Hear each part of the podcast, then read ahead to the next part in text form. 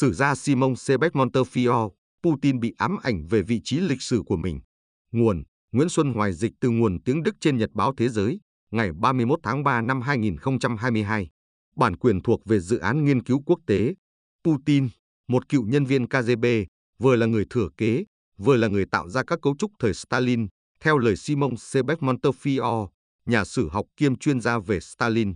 Putin ngồi trong điện Kremlin, ở văn phòng nơi Stalin từng cai trị. Chỉ trong vài tuần, ông ta đã biến nước Nga chuyên chế thành một quốc gia toàn trị. Nhà sử học Montefiore giải thích về những phương pháp của chủ nghĩa Stalin mà Putin đang sử dụng. Kết cục của ông ta có thể sẽ như thế nào? Nhà sử học Simon Sebek Montefiore, sinh năm 1965 tại London, là một trong những tác giả hàng đầu về lịch sử Nga.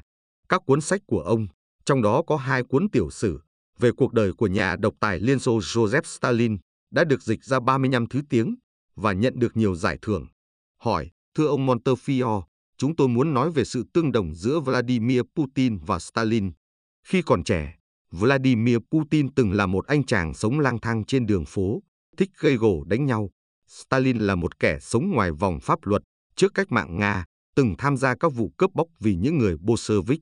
Liệu có những điểm tương đồng trong cuộc sống của hai con người này ngay từ lúc thiếu thời không? Đáp, tôi chỉ nghĩ theo nghĩa là cả hai đều không có một cuộc sống dễ dàng khi còn trẻ. Còn ngoài ra thì khó có thể so sánh những năm đầu đời của hai con người này. Stalin lớn lên ở Georgia dưới thời Nga Hoàng, một môi trường rất khác với Liên bang Xô Viết đang bắt đầu suy vong khi Putin bắt đầu sự nghiệp của mình. Cả hai đã đi những con đường rất khác nhau trong cuộc đời họ. Putin gia nhập KGB, một bộ máy quan liêu khổng lồ.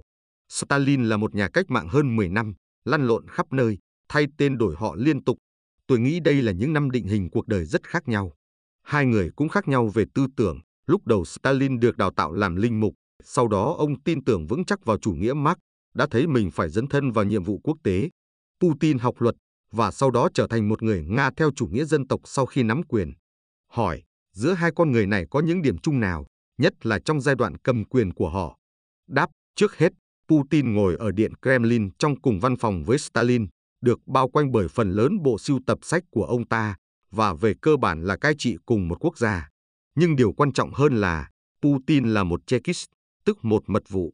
Ở phương Tây, chúng ta lãng mạn hóa điều đó một chút và gọi Putin là điệp viên, nhưng có một sự khác biệt. Người Nga biết chính xác thế nào là Chekist. Những năm hoạt động bí mật của Stalin đã biến ông ta thành một kẻ chuyên thực hiện các hoạt động ngầm, thủ đoạn và ám sát. Ông đã tiếp nhận các phương pháp của cảnh sát Nga Hoàng và mở rộng chúng, tạo ra một hệ thống đàn áp lớn. Còn người đàn ông KGB Putin vừa là người thừa kế, vừa là người tạo ra các cấu trúc thời Stalin. Điều mà nhiều người ở nước ngoài không hiểu là nhà nước Stalin chưa bao giờ bị giải thể ở Nga. Ở phương Tây, chúng ta luôn tưởng rằng Liên Xô đột ngột biến mất trong chớp mắt năm 1991, giống như Đức Quốc xã năm 1945. Nhưng ở Nga, các cơ cấu đàn áp vẫn tiếp tục tồn tại.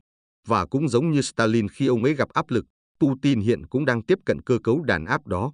Trong vòng 3 tuần lễ, Nga đã từ một nhà nước chuyên chế trở thành một nhà nước toàn trị và có nhiều dấu hiệu cho thấy rằng nó sẽ sớm trở thành một nhà nước theo chủ nghĩa Stalin. Có thông tin từ các thành phố bị chiếm đóng của Ukraine rằng người dân tại đây đang bị chuyển đi nơi khác. Rất có thể người Nga sẽ định cư ở đó. Đây là một biện pháp kinh điển của Stalin. Người Nga cũng được cho là đã triển khai các tiểu đoàn phong tỏa ở tuyến sau hàng ngũ của chính họ để ngăn chặn các binh sĩ Nga rút lui. Đây cũng chính là một phương pháp được Stalin sử dụng trong Thế chiến thứ hai. Hỏi, Stalin là một trong những tên giết người hàng loạt lớn nhất trong lịch sử. Hàng triệu người đã bị ông ta hãm hại. Phải chăng lúc này, cần xem xét lại lịch sử để làm thử một phép so sánh? Cho đến nay ở Nga không có các vụ xử tử hàng loạt nào và không có hệ thống Gulag như thời Stalin, trong đó ít nhất 18 triệu người đã bị tù đày. Đáp, phải, đúng vậy, vẫn còn một chặng đường dài để đi đến mức đó. Nhưng Putin đã thực hiện những bước đầu tiên theo hướng này. Ông ta đe dọa ngay cả người của mình khi sử dụng những từ như khốn nạn, cạn bã hoặc thanh lọc xã hội. Tất cả những từ đó xuất phát từ thời kỳ đại khủng bố của Stalin vào những năm 1930. Người Nga hiểu rất rõ ý nghĩa các từ đó. Hỏi, có nhiều lời đồn đoán về sức khỏe tinh thần của Putin. Ông ta bị mất trí chăng? Đáp, tôi không thấy lập luận về sự điên rồ này của Putin có ích. Bất cứ ai khi đã cống hiến toàn bộ sức lực của mình cho quyền lực đều có thể bị coi là khác thường. Chính Stalin đã từng nói, tất cả các chính trị gia đều không bình thường và họ phải là người như thế nào sau 20 năm độc tài. Nếu không có sự cảnh giác cao độ và kỹ năng chính trị, không ai có thể nắm quyền lâu dài trong điện Kremlin. Hơn nữa Putin rất bị cô lập với cả những người xung quanh, lẫn những lời khuyên tốt đẹp. Người nào nắm quyền càng lâu, người đó càng ít sẵn lòng lắng nghe bạn bè và đồng nghiệp cũ, và người đó càng bị tách biệt khỏi các thông tin chính xác và các lời khuyên đúng đắn. Stalin cũng từng rơi vào tình trạng đó, đến một lúc nào đó, bao quanh ông ta chỉ là một lũ nịnh thần, luồn cúi, luôn chỉ biết một mực vâng lời. Và lại Putin đã bị mê muội vì những thắng lợi quá dễ dàng ở miền đông Ukraine và Crimea, cũng như trước đó ở Syria và Grozny, nơi về cơ bản ông ta chỉ cần ném bom vào dân thường.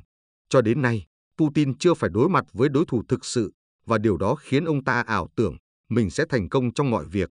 Một số người gọi đó là sự điên rồ, còn tôi lại coi đây là một tư duy hạn hẹp cực độ. Putin là người có lý trí, nhưng chỉ trong thế giới của ông ta. Hỏi, nhưng người ta có thể nói rằng, đối với Putin cũng như Stalin, mạng người hoàn toàn không có giá trị. Đáp, Stalin không đơn giản chỉ là một tên giết người hàng loạt, ông ta còn tin vào việc giết người hàng loạt. Đối với ông ta, đó là cách nhanh nhất để đạt được mục tiêu của mình. Ông ta không giấu giếm điều đó. Đáng buồn thay, nước Nga có xu hướng, gần như một thói quen, bị cai trị bởi những kẻ độc tài, những người không quan tâm đến mạng sống của người dân. Điều này có thể có chút liên quan gì đó đến lịch sử nước Nga, đến di sản Mông Cổ và Byzantine, với trải nghiệm về các nạn đói và chiến tranh liên miên trong nhiều thế kỷ và với quy mô của một đế chế. Quân đội Nga Hoàng chủ yếu là nông dân, mà mạng sống của họ chẳng đáng là bao. Và Liên Xô, dưới ánh sáng ban ngày, thực sự là một ổ nô lệ khổng lồ. Hàng chục triệu người đã phải lao động cực khổ, trong những điều kiện vô nhân đạo, trong 30 đến 40 năm trời dưới thời Lenin và Stalin. Người ta cũng thở ơ, coi thường ngay cả với những người lính của mình. Trong chiến tranh thế giới lần thứ hai, các bãi mìn đã được dọn sạch bằng cách lùa quân lính băng qua. Hỏi, tuy nhiên, cái tên Stalin ở Nga không khơi dậy nỗi sợ hãi, mà ngược lại, vì các tội ác hầu như không được điều tra, theo các cuộc thăm dò ý kiến, thì hơn một nửa dân số Nga vẫn ngưỡng mộ ông ta. Đáp, Stalin đã làm được rất nhiều điều, nhiều hơn những gì Putin sẽ đạt được. Ông ấy đã công nghiệp hóa nước Nga. Ông ấy đã giành được chiến thắng trong Thế chiến thứ hai. Ông ấy đã chiếm Berlin và tạo ra một đế chế Đông Âu, điều mà các sao hoàng cũng chỉ có thể mơ ước. Và ông đã biến nước Nga thành một siêu cường mới, nguy hiểm chết người. Cái giá phải trả là sự vô nhân đạo, nhưng Stalin đã mang lại vinh quang cho nước Nga và Liên Xô. Đây là một đặc điểm hấp dẫn đối với một số người Nga, đặc biệt là những người lớn tuổi. Còn những người có giáo dục thì nhận thức được rằng điều này đã đạt được với một cái giá hoàn toàn không thể chấp nhận nổi. Hỏi, trong các bài phát biểu của mình, Putin nhiều lần đề cập đến lịch sử nước Nga. Điều gì thôi thúc đẩy ông ấy làm việc đó? Đáp, năm nay Putin sẽ bước sang tuổi 70. Tôi nghĩ ông ta sống cho hiện tại ít hơn cho lịch sử. Ông ấy bị ám ảnh bởi vị trí mà ông ta sẽ đảm nhận trong lịch sử. Và Putin bị mê hoặc bởi một đế quốc Nga của thế kỷ 18 và 19. Tôi biết ông ta đã đọc cuốn sách của tôi về Catherine Đại Đế và Grigory Potemkin. Hồi năm 2000, những người thân cận với vị Tổng thống mới Putin lúc bấy giờ đã tiếp cận tôi và đặt nhiều câu hỏi về cách Nga chinh phục Crimea và các phần của Ukraine vào cuối thế kỷ 18. Tôi lấy làm lạ là họ không có sử ra riêng về chủ đề này, nhưng không ai ở Liên Xô quan tâm đến điều đó. Kỷ nguyên này liên quan rất nhiều đến những gì đang xảy ra ngày nay. Mới đây, Putin đã dẫn lời bá tước Suvorov và đô đốc Ushakov, cả hai đều là những viên chỉ huy cao cấp dưới thời Catherine Đại Đế và Potemkin. Tôi tin rằng Putin muốn thành lập một nước Cộng hòa Nga mới trên Biển Đen, trên vùng đất nằm giữa Mariupol và Odessa.